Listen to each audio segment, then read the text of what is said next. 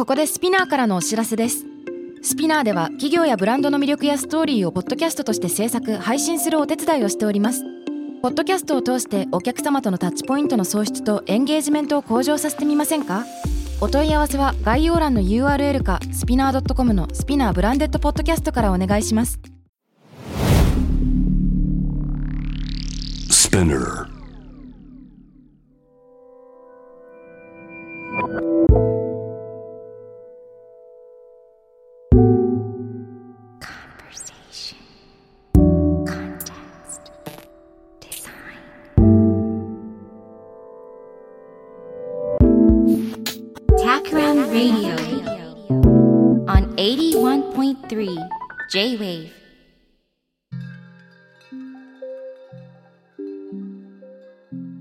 渡邉康太郎がナビゲートしている J-Wave Takram Radio。今回のゲストは先週に続いてインタープリターの和田夏美さんです。今週もよろしくお願いします。よろしくお願いいたします。さて、まあ、第一言語が手話というね、和田さん。で、今は、まあ、いろんなものを制作することもあれば、うん、通訳をしたり、ゲームを開発したり、また研究もしているということでした。はい。で、今、おそらく博士課程に在籍していて、いろいろ、まあ、研究を進めているのではと想像するんですが、その、どういう研究をしているのか改めて聞いてみていいですか？はい。ありがとうございます。あの、先週の時に、あの、手話について翻訳や通訳というのをずっとしているっていうふうにお話しさせていただいたんですけど、うん。その、私の家の中での言語が手話だったこともあって、それ自体は、大体まあ二十数年くらいずっとやっているものとしてあって、で、その手話という言語と、まあ視覚身体言語と音声言語の間で、メディアの違いというものにすごく触れることが多くて、うん。すごく感覚とかどういう体でインプットするのかっていうことがすごくテーマとしてあったんですけど、それをこう今自分が研究しているもので言うと、えっと、内言っていう内なる言語はいと。いう書き方、文字を書く内言の研究をさせていただいていて、うん。それはあの、今、私が例えば今こうやって話しているのは外言で、外のに出ている言語。で、外言研究が、まあ、これまでの言語学研究なんですけど、うん。私がこれから触りたいと思ってるのは、内言の頭の中に広がる言語空間のは話というか、は考えの話で、い。めっちゃ気になるわ。例えばうん。例えば、じゃあ、ちょっとここから小太郎さんに質問を投げていきたいと思うんですけど、はい、お願いします。えっと、明日から、えー、屋久島に行きます。はい。行くことになりました。うむ。で、屋久島に行く準備をちょっと頭の中でしていただいてもいいでしょうか？あ、いいですよ。今、頭の中で準備してます。本当ですか？よろしければ、あの、聞いていらっしゃる方も頭の中で屋久島に行く準備をしていただけたらなと思うんですけど。うん。ある程度できたらちょっと教えていただけますか？結構できました？はい、なんとなくできました。ありがとうございます。じゃあまず、えー今どちらにいらっしゃいますか？今僕は自宅のウォークインクローゼットのドアを開けて、はい。自宅のウォークインクローゼットとその外をなんか行ったり来たりしながら、はい。あー、このゴアテックスの上着でしょ？あー、このカバンでしょ？はい。で、僕あれなんです。今年の前半、えっ、とね、弘前を軸に、うんえっ、と、いろいろ青森を旅行していて、白神山地行きたいとかっていうので家族で盛り上がってたんで、はい。ブナリンのトレッキング用の、なんかいろいろグあッズを買あ、ったんですよ。いいですね。そう、だから旅行から帰った後にむしろ旅行で必要だったものが増えたみたいなのがあって、で、それらを買っていてまだ全然使っていないけど、これが使えるんだろうなって、それを置いてある場所うん。を想像しながら今、過ごしていました。ちなみにその、ウォークインクローゼット開けた時のうん。手の触覚はありましたか？うん。多少ね、あの、やっぱガラガラってこう滑らかな滑り方で開いて、うんで、強くやりすぎるとガチャンって反対側に当たっちゃうから、最後ちょっとブレーキをかけて反対方向にそれをしたりとか。キュッと。そうそうそうそうそうそう。あとじゃあ映像でしたか？写真でしたか？映えー、なんか、写真的ですね。どっちかというと、ウォーキングクローゼット入ってすぐのところに、うん多分ゴアテックスがかかってて、そこの写真かな。ああ、その、ちなみに屋久島には行きましたか？行ってなかったですか？行ったことないです。あありがとうございます。なんかその、じゃあ飛行機は取りましたか？飛行機は取らずで。今？はい、今。え、いや、飛行機、そっちの準備考えてなかったわ。どっちかというとあれでした。あの、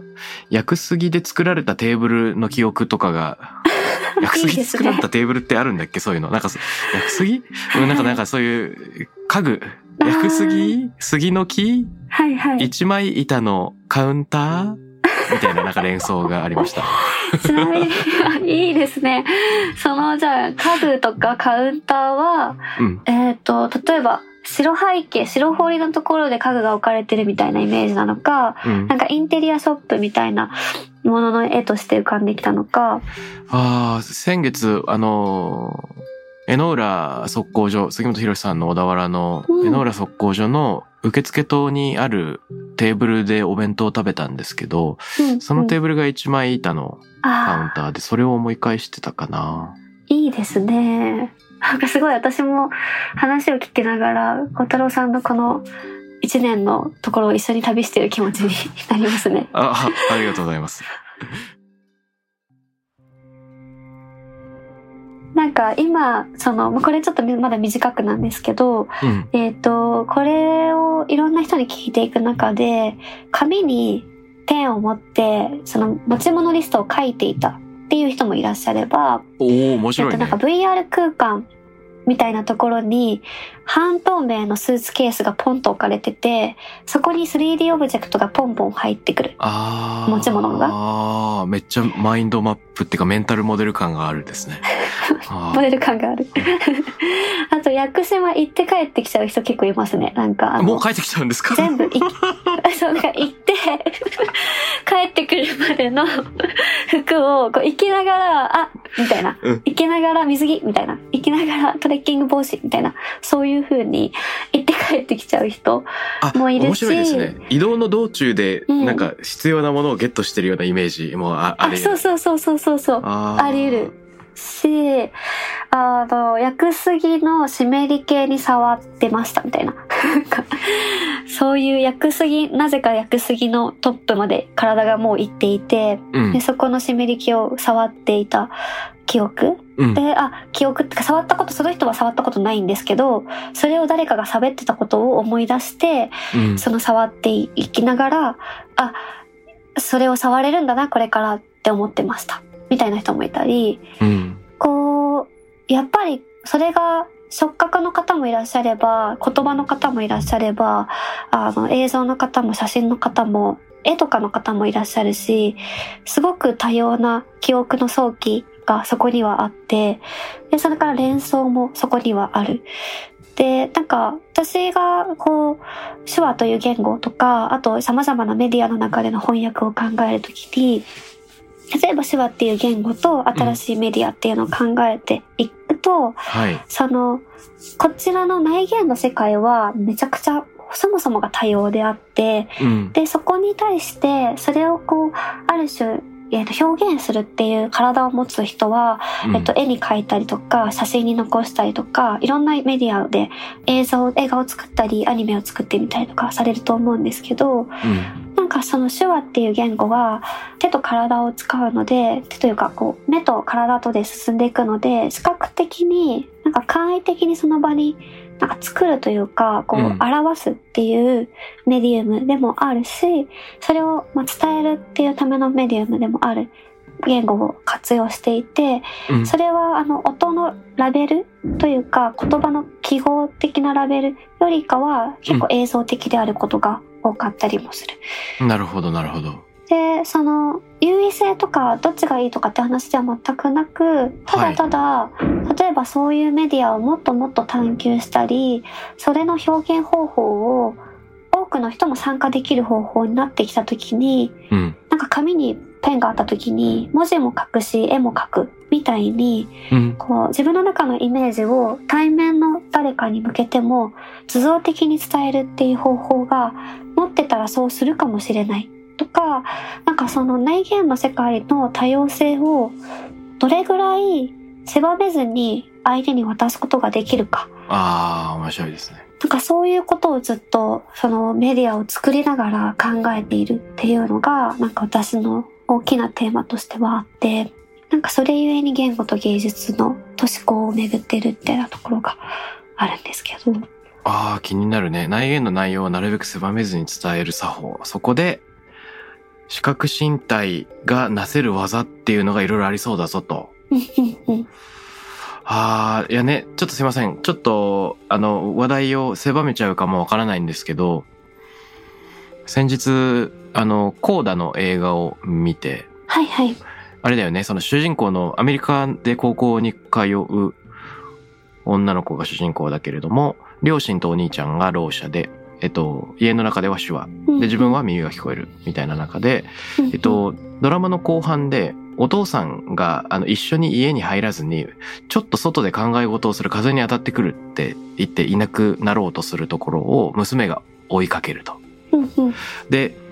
何してるの？ってお父さんに聞いたら、ちょっと考え事っていうふうにその手話でお父さんは考える、あ答えるんだけれども、この時にちょっとハッとしたんですけれども、その、手話が第一言語で、音声で言葉を扱わない人の考え事ってどういう世界観なんだろうみたいなのがなんかすごく気になったんですよ。でそれはなんか視覚身体言語が頭の中に浮かんでいるのか、なんかこう、イメージが浮かんでいるのか、人によってもちろん違うとは思うんだけど、うん、なんか典型的な作法とか、よくある作法ってのがあるのかな？そういうのって和田さんはご存知なのかな？みたいなのをちょっと聞いてみたいと思ったんだよね。そうですね。なんか、これはちょっとこの今後の研究というか研究の作法的な話にもつながるんですけど、うん、いざ博士課程に入ってみて研究を触触れてみて始めてみたらこう研究の残し方が、論文っていう形態だったっていうので、私は今すごく大きな壁にぶち当たっていて、うん、その手話という言葉にな、まあ言葉というか音声言語になかなか翻訳できない身体感覚を、その言葉で記述していかなければならないっていう、うん、あのメディアの、こう、壁というか、あと、こう、地の巨人たちの体が、こう、ま、もうすでに大きなものとして、地の巨人たちが、その音声言語における分けて考えるっていうものを分けながら考えていくっていう体系がとてつもなく長い歴史としてあって、うん、でも例えば音声言語は物が嵐下に現れた時にそれを名付けていくことによってあることにしてきたかもしれないんですけど、うん、えっと、手話の場合は、なんか名付ける前に、とか例えば逆に名前を知らなくても、うん、その図像的なイメージを共有するっていう身体もあるわけで、うん、もしかしたら、なんか分けてなかった可能性もあるというか、手話だけで世界が成り立っていたら、ものを分けずに分かるっていう方法で来てたかもしれなかったりとか、なんかそう考えていくと、死の体系のあり方がそもそも全然違うのかもしれないみたいなことにぶち当たっていまして、で、あの、考えるってところに戻るんですけど、こう、まあの、答えをまだ私は持っていないっていうのが正直なところで、で、ただそれを今、こう、手話話者の皆さんとちょっとラボ活動をしていて、うん、毎週とかズームで話しながら、色あるとか、なんていうか、考えたり手話で表してる時に、例えば机とか椅子とか、そういうのを手で表す時に、その机のイメージには色があるのかないのかとか、なんか、こう、記憶やイメージを探っていったり引っ張り出してくる時の身体感覚と、その時のイメージ、あとは考え事をしてる時、それぞれの時にどんなことが起こってるのかっていうのを、まず私の中から出したり、その人の中から出してもらっていくことで、うん、なんかこう、あるを探しているっていうのが、なんか今私の研究活動としてはあって、そうなんですよね。なので、こう、まだ答えられないんですけど。なんか、すいません。素人の安直な連想だと、視覚身体の視覚側だとさ、表意文字と人間がどう触れ合うかみたいなのは結構ヒントになるんですかね。例えば新しい漢字を見たときに、その漢字は知らないんだけれど、意味を類推するみたいなあのって、まあある種、視覚言語的な世界なのかなと思うんだけど、それってどうなんでしょうか？あ、そうですね。もう一個は、その身体で言うと、うんうんうん演劇とかスポーツってあると思うんですけど、その身体を動かすことによる、うんうん なんて言うんだろう、営み？で、それこそ、スポーツでよく、コーチと選手の間でオノマトペを活用するみたいなのあると思うんですけれども、すごく具体的に筋肉の動きを説明するというよりは、めちゃくちゃ感覚的にその体の動き方を伝達するために、例えばオノマトペが介在している。それによって体の動きがうんぬんっていうの。でなんかあの、視覚と身体がちょっとこれだと分類しちゃってるかもわかんないんだけど、あの、漢字っぽい表意文字のアプローチみたいなのと、なんか、そもそも身体っていうののアプローチっていうところを、なんか援用しながら、研究に紐づけるみたいなのってどうなの？と、今ふと妄想したんですが。うんうんうん。なんか、もしかすると、文字が一番いいのか、ちょっとわからないところもあるんですけど、うん。私はその表、ビジュアルのところでの発想方法や思考回路みたいなのに対して、はい。結構ブルーノ・ムナーリを引用することが多くて、はいはい、なんかはい。ブルーノ・ムナーリのファンタジアとか、あと見立ての冗談、例えうんばフォークがない、手に見えてくるみたいな、はいはいなんかああはい。いう冗談がすごい手話の世界には、特に私たちの会話の間ではすごく多くあったので、うんビジュアルなものを一回ここに置いて、それの形を変えていくとか、それの形を変容させていくことで遊びを作るみたいな。考え直した方がいいよっていう時に、相手の頭の中から脳みそを取り出して洗って返すみたいな。うんなんかそういう会話が起こったりもする時もあって、うん。なんかその、ありがとうって言った時にそのありがとうを、じゃあ気持ち、心の中にしまっておくみたいな。そういう体のと視覚の使い方があったりして、なんかそういうキュートさというか、うんアニメーティブなうん。チャーミングさみたいなのもあるし、同時にそのさっきのアスリート的なというか、こう身体を共有することによるうん。ミラーニューロンじゃないですけど、すごくこう、相手から映し合おうとするがゆえに、例えばすごく手話の巧みな方とよく喋ってると、すごく自分も上手くなっていくような感覚になったりとか、あの、映りやすい。なんか、こう、5年ぶりに父親とちゃんと喋ってみると、父親、自分の語りが父親すぎてびっくりしたみたいなねこととかもあったんですけど。あ、でもそれ、それはなんかいろいろ連想するところがあります。あの、先日、哲学研究者の近内裕太さんと話していて、はい。なんか哲学系の人とゆっくり語らうっていうこと自体が僕初めてだったんだけど、うんうんそ、の、今、和田さんが言ってくれたような、その考え直した方がいいを言うために相手から脳みそを取り出して洗って返す的な何かを感じたんですよ。で、これどういうことかっていうと、あの、はい。誰かがメタファーを言った時に、うんうん。えっと、そのメタファーにどんどん乗っかっていくのが面白くて。ああ、はいはいはい。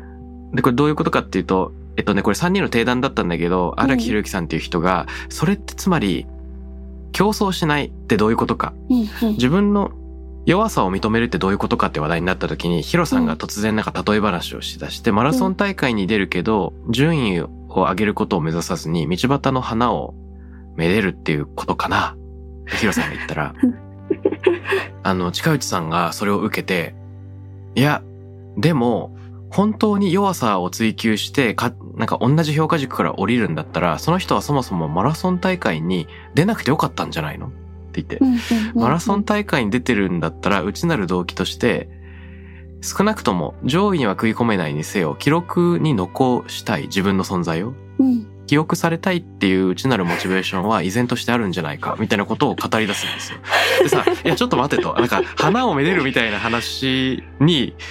で、えっと、が大事だったのに、マラソン大会への登録に話を移してきたかみたいなのがすごい面白くて。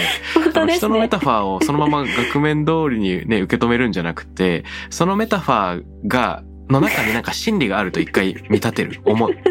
決める。はい。はい。で、決めた時の矛盾みたいなのを、なんか突っ込みとして活用するんじゃなくて、新しい思考のきっかけとして活用する。つまり、このメタファーは間違ってますって言うんじゃないんだよね。マラソン大会はおかしいとは言わない。うんマラソン大会に申し込んだからには、内なる動機が別にあるはずっていう仮説構築の材料として使うっていうのが、秀逸だなと思って僕は度肝抜かれたんですよ。本当ですね。面白いな。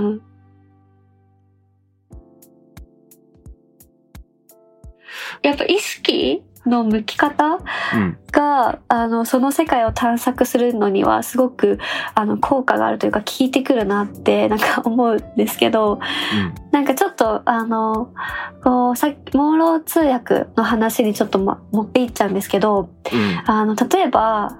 恋人と道を歩いてても、ある人はドーナツ屋さんを覚えていて、もう一人はドーナツ屋さんを覚えてないってことは多々往々にしてあるわけじゃないですか。うん。みたいに、朦朧通訳の現場においては、こう道をこう説明していくっていうことをするんですけど、あの、前からなんとか屋さんがあって、なんとか屋さんとなんとか屋さんがあって、もう一個、もう三軒先に銀行があります、みたいなことを言いながら、はい。こう、道を一緒に歩いていくんですね。その、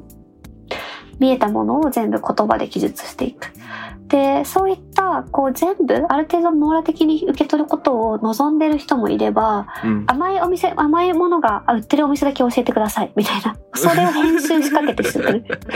人もいるわけです。はいはいはい無駄な情報はいらない。で、そう、うん。そうそうそう、甘いもの屋さんだけ知りたい、みたいな。うん。そういう、こう、編集作業みたいなことを、こう、ある種、こう、みんな一人一人は自分の無意識下でやってるんだけれども、それをこう、媒介者が間に立つことによって、こう、私の今日の編集はどうするかみたいなことをその人が選択して、うんあの、依頼というか、こう、そういうオーダーをいただくみたいな。うん。で、なんかその、今の多分お話も、その哲学的な思考なのか、もしくはその方の思考なのかわからないですけど、意識の置き方がそこにもう、なんていうか、その、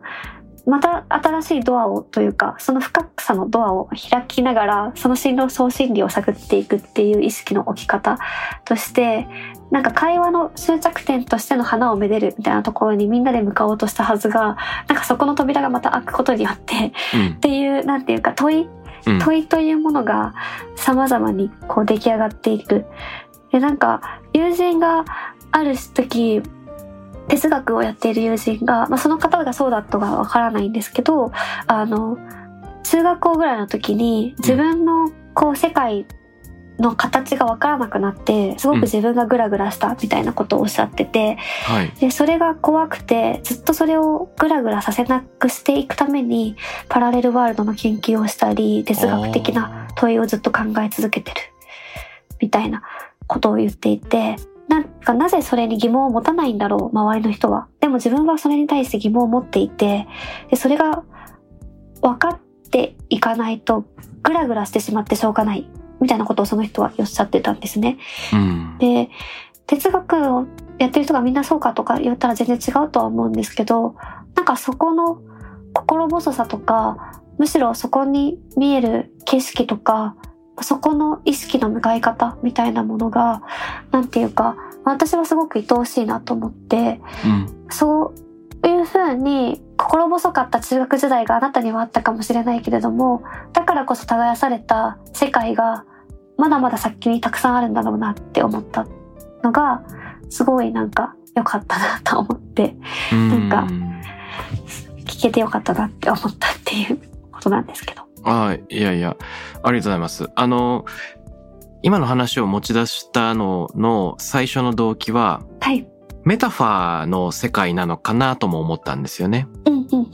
フォークが手に見えてくるっていうのは、フォークっていうジェスチャーを見たときに、フォークの意味から外れて、これって手にも見えるみたいな、うんなんか連想が働いていく。はい。で、その見立てが動いていくっていう時に、見立てって結局今ある世界と別の世界を重ね合わせていくっていうことじゃないですか。うんうん。で、重ね合わせた時に今あることよりも空想の方を重んじながら空想の世界にこう乗り換えていくっていうか。うん。で、なんかその空想への乗り換えみたいなのは一個、このなんか視覚身体言語のうんあの、取っかかりになるのかしら、みたいなのを考えながら聞いていました。そうですね。なんか、創造性とか思考性みたいなこととか、想像力とかクリエーションみたいなものとかを評価することってやっぱりすごく難しいんですけど、なんか少なくともその言葉葉から連想する想像力と視覚から視覚に変こうメタファーによって飛んでいくみたいな思考回路となんかそのそれぞれが耕す世界もあるしうんむ。しろ触覚的な思考みたいなものも多分あるだろうし、なんかその、それぞれが誘引していく世界みたいなものとか、開かれていく世界みたいなのがあるんだろうなっていうのをすごく思って、同じトピックや同じテーマを話していても、音声言語で喋るときに向かう方向と、うん。手話で喋ってるときに向かう方向と。全然違うなという。違うですよね、きっとうね。ん、なるほど、なるほど。で、今、あの、そもそも和田さんが内言の研究をしている内なる言葉うん、ということだったんですけど、そもそも、あれなんですか？内言の研究っていうのは世の中的にはどういうふうになされていて、今どういう状況にある世界なんでしょうか？あの、記憶の研究とか、やっぱりその、うん。内観法とかいうので、例えばずーっと見えてるものとか、ずーっと思い出してるものをずーっと喋っていくとか、うん。なんかいろんなこう、触られ方は、あ例えばその心理学とかもそうだと思いますけど、うん。あの、少しずつされてきてはいるんですけども、でも、率直に言うと、もう本当にまだまだ未開拓っていうところが現状かなというふうに思っていて、うん。でかつ、えっ、と、私のアプローチで言うと、なんか去年チョムスキーが講義とかで、内言、アイランゲージっていう世界と、それを外化する線的なリニアにつながっていく音声言語と、視空間が広がっている手話という言語。で、視空間の広がりからは、ちょっと新しいその言語体系の立ち上がりがあるのかもしれないね。くらいしかまだ言ってなくて、うん。それが一体何なのかとか、それが一体どんな世界なのかっていうのを、今これから、とか、まあもしくは手話言語学とかっていう世界の中で探っていくっていうところを、なんかできたらなと思ってるんですけど、うん。その内言研究自体は本当に、どうやって外に出してもらうか みたいなところがずっとそれに対してなんかと主観すぎてうん。評価できなかったみたいなこともあったりして、うん。でもそれが、ある種、観世界とか、あと、そういう学びの体系のあり方、あの、自然科学に対してすごく変調していくような、あの、学問の世界だったのに対して、いやいや、子供たちが世界を見たときに、月はパンケーキでできてるよっていうような素朴理論も大事にしようよ、みたいなパワーバランスが起こってきたことで、うんやっとそっちの世界も大事にしていけるようになってきたのかなというような体感もなんかある気がしますね。そのボトムアップな知の体系といいますか。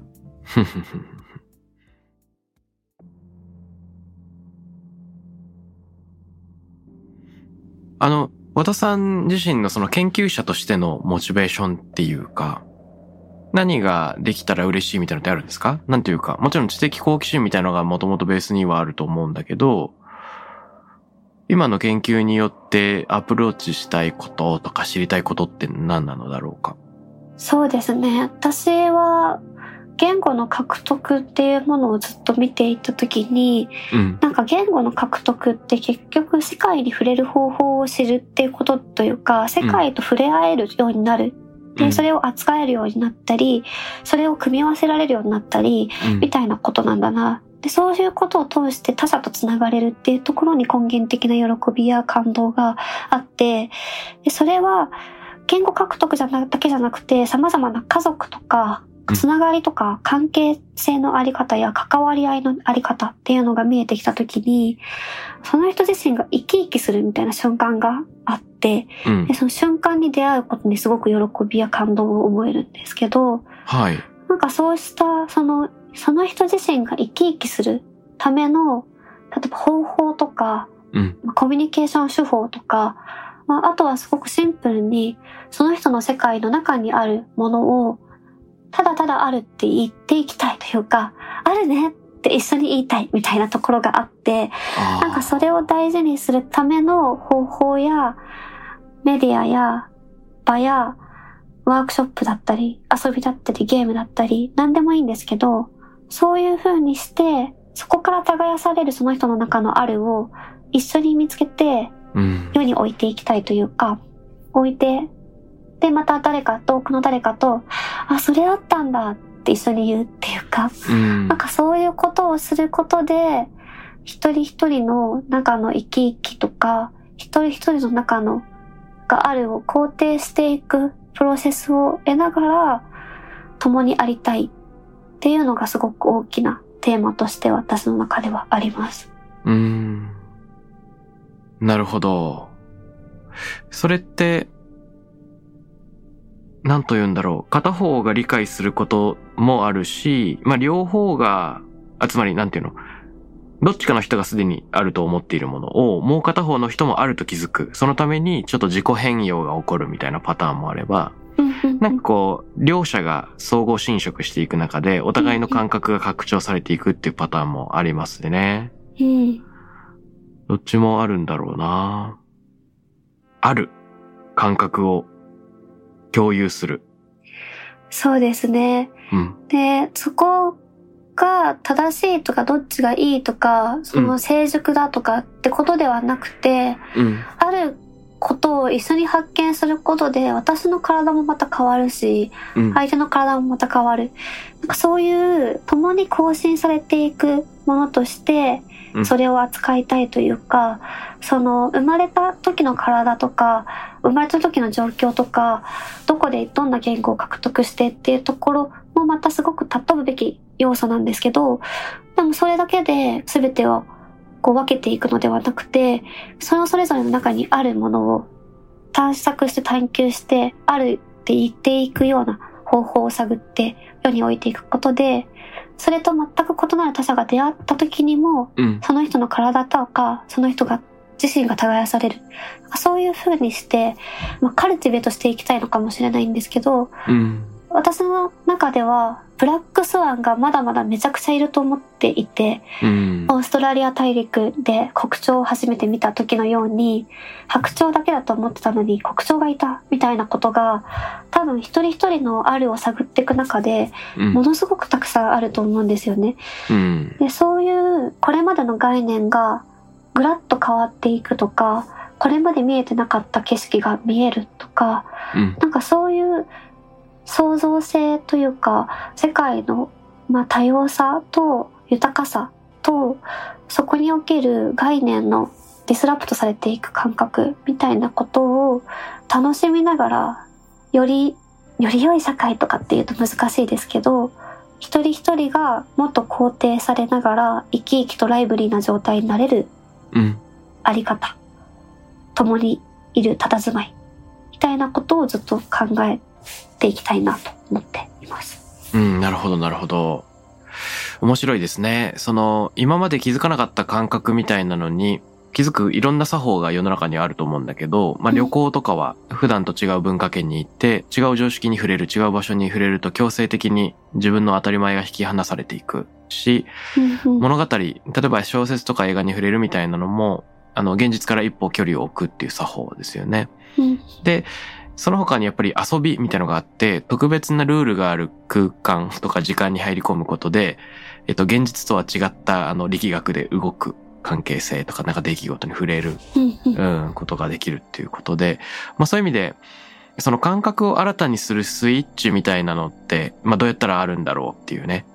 そういう問いにもつながってきそうですね。そうですね。うん。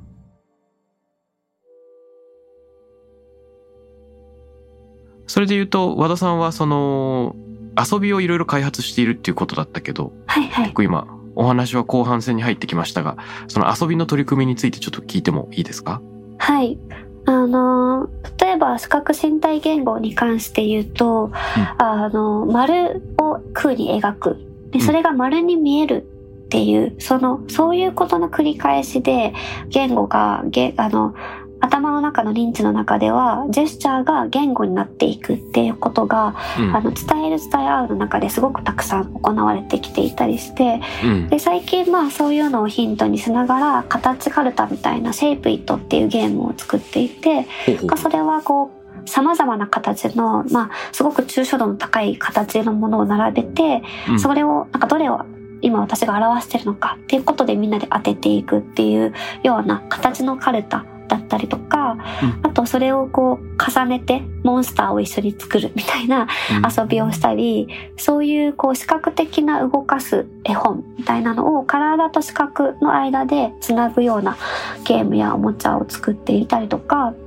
あとはその触覚領域の探求として、タッチマッチっていう、えっ、と、様々なパターンが UV プリントされたカードを元に触覚のババ抜きをしたり、触覚の神経衰弱をしたり、あ、触覚です、触覚。あ触覚のババ抜き。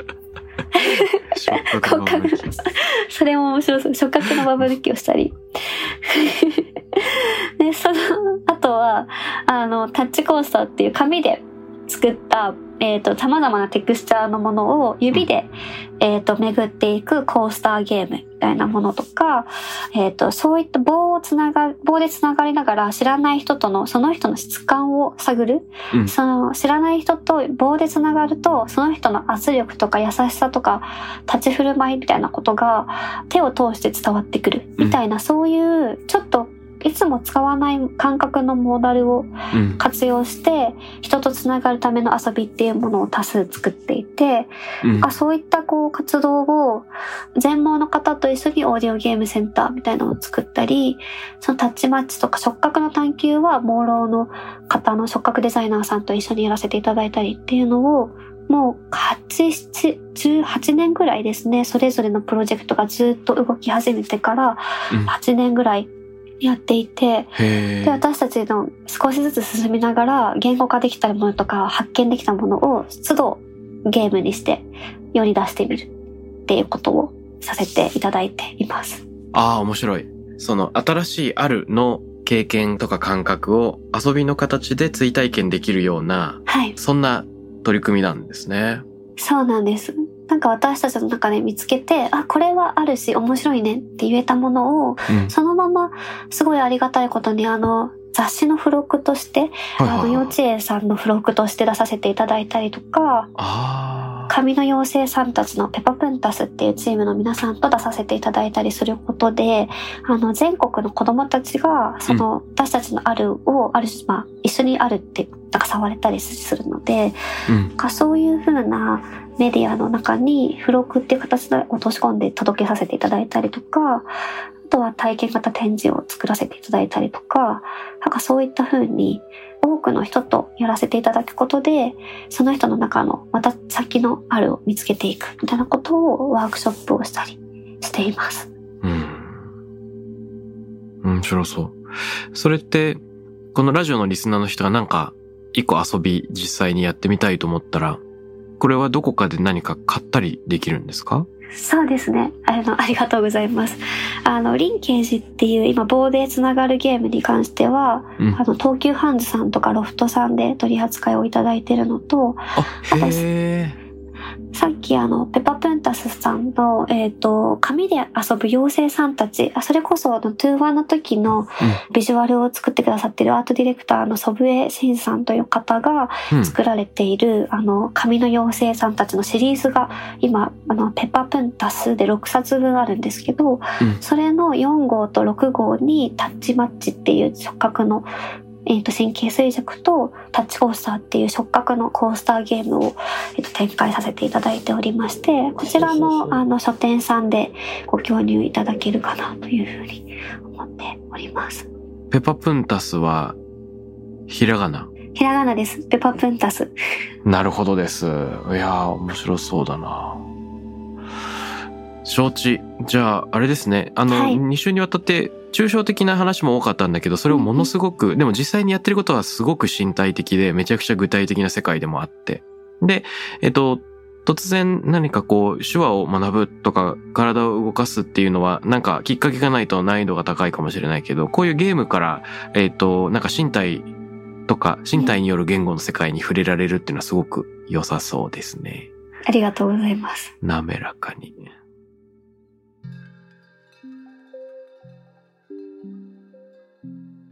ということで2週にわたってあの和田さんにゲストとしてお越しいただいたんですが、もう僕にとっても普段意識的に考えてこなかったその視覚的な言語の世界とか身体的な言語の世界っていうのをなんかこう想像しながら、え聞く話すっていうので、なんか自分は椅子の上に座って語っているだけなのに、イメージの中ではすごい運動野が刺激されたような、そんな気分になりました。和田さんとしては2週間お話しさせてもらって、なんかあの、感想というか、感触みたいなものはありますか？そうですね。あの、以前からやっぱり小太郎さんとご一緒させていただく中で、コンテキストデザインとか生活者の水脈みたいなところの、すごくこう、興味があったところと、私自身がその、初めてお会いして以降、うんすごく自分の、こう、中のあるをもっと探求したくなったってところがあったなっていうのを改めて、あの、今回お会いするまでのことを振り返りながら考えていて、うん。今日なんか本当にたくさんのトピックというか、キーワードをいただいて、またそれを帰ってどうやって耕そうかなって思っていたりもして、あの、とてもとても楽しくて、あの、健やかで豊かな時間でした。ありがとうございます。いや、こちらこそですよ。なんか、ムナーリはそういう風に読めるんだとかね。あ、なるほど。バレリーナの人の表現にそんな重みを見出すんだとか、なんかこう自分の感覚では今まで触れていなかった、なんか感覚の扉を開いてもらったような気が僕もしたですね。あの、一番最初にお会いした、多分 TED の時が一番最初の最初だったと思うんですけど、うん。あの後にインターンでお邪魔した時に、私が父がとの遊びの中で目を取って飛ばしてうん、隣の家を見に行くとか、うん。あの、ブラジルに目を飛ばして、その情景を想像して、想像の中で遊ぶっていう話をさせていただいて、でそれがすごく印象的だったっていうふうに、あの、お話しいただいて、うん。なんかそれはすごく私の今の活動の本当にスタートのすっごい一番最初の大事な記憶としてあったので、あの、本当にありがとうございます。あいやいや、そんな、あの、僕自身それちょっと忘れてたけど、なんかドラえもんの、なんか、7巻くらいでそういう秘密道具出てきたかなっていう連想を今しましたけども。えー、そういうふうな、なんか和田さんの今の活動に何かのきっかけの記憶の断片にちょっと引っかかっていたかもしれないと思うと、なんかあったかい気持ちになります。ありがとうございます。いや、こちらこそです。そしたら、あの、この番組だ、では、あの、ハッシュタグ、タクラム813でリスナーの方が感想とか質問を寄せてくれるんですけど、はい。よかったら、和田さんとリスナーの方の間でこう一緒に考えたいテーマみたいなのがあったら、なんか問いかけみたいなのをいただきたいんだけれども、はいいかがでしょうか？えっ、と、ぜひ、もしよろしかったら、皆さんの夢の話を聞きたいなと思ってまして、うん。えっ、と、夢と、えっ、と、一番よく夢、見る夢でもいいですし、すごく記憶に残ってる夢でもいいんですけど、うん。そこに、例えば音や匂いや、えっ、と、触覚感覚だったり、もしくは全然違う何か、また別のメディア、もしくは第六感みたいなものがあったりするのか、うん。どんな様相で、どんな形で夢というものが立ち現れたのか、ぜひお伺いしてみたいなと思いました。うーん。えっと、あなたは夢で何を感じていますか？みたいなことなのかな？そうですね。あなたは夢をどんな形でどんな風に見ますか？みたいなことなんですかね。はい。あなたは夢をどう感じているか。うん。どう感じていますか？音、匂い、触覚？うんうんうん。第六感？はい。面白いじゃないですか。聞いてみたいわ。どうですか？和田さん自身は夢どんな風に見るの？あー私は、なんか最近結構衝撃的だったのは、あの、ムニムニ、なんかスライムにハマっていったせいか、ふむ？す最近ずっとスライムに包まれる。しかも最近ふわふわのスライムとか作れるんですよ。あの、スライムの中のこう、状態を変えると。で、最近ずっとそのふわふわのスライムを作るっていうことをしてたので、すごく包まれてる、スライムに包まれる、もちもち、多分手の記憶が夢にまた再生されて、もちもち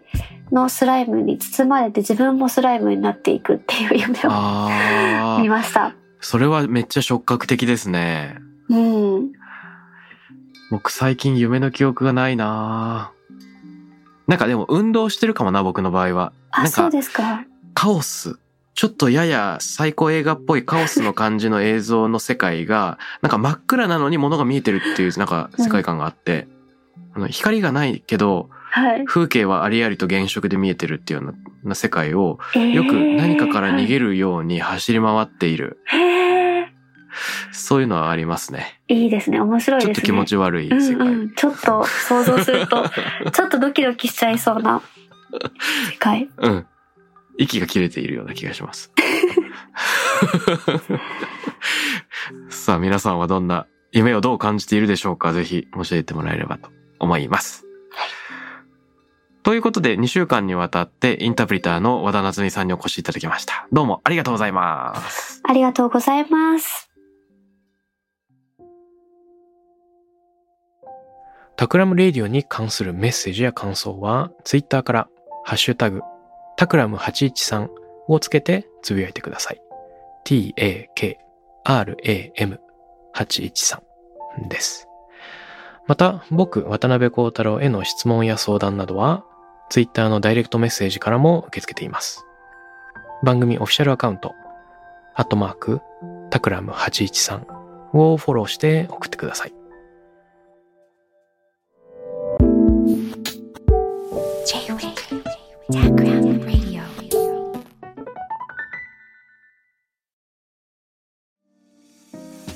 ここで SPINEAR からのお知らせです現在さまざまな企業のブランデッドポッドキャストを制作している SPINEAR では自社開発したポッドキャスト管理システム SONICBOWL を用いたオリジナルのアンケートを実施しています。リスナーの属性データを可視化することで御社のニーズに合わせたコンテンツ制作が可能になります。スピナーホームページ内のコンタクトよりまずはお問い合わせください。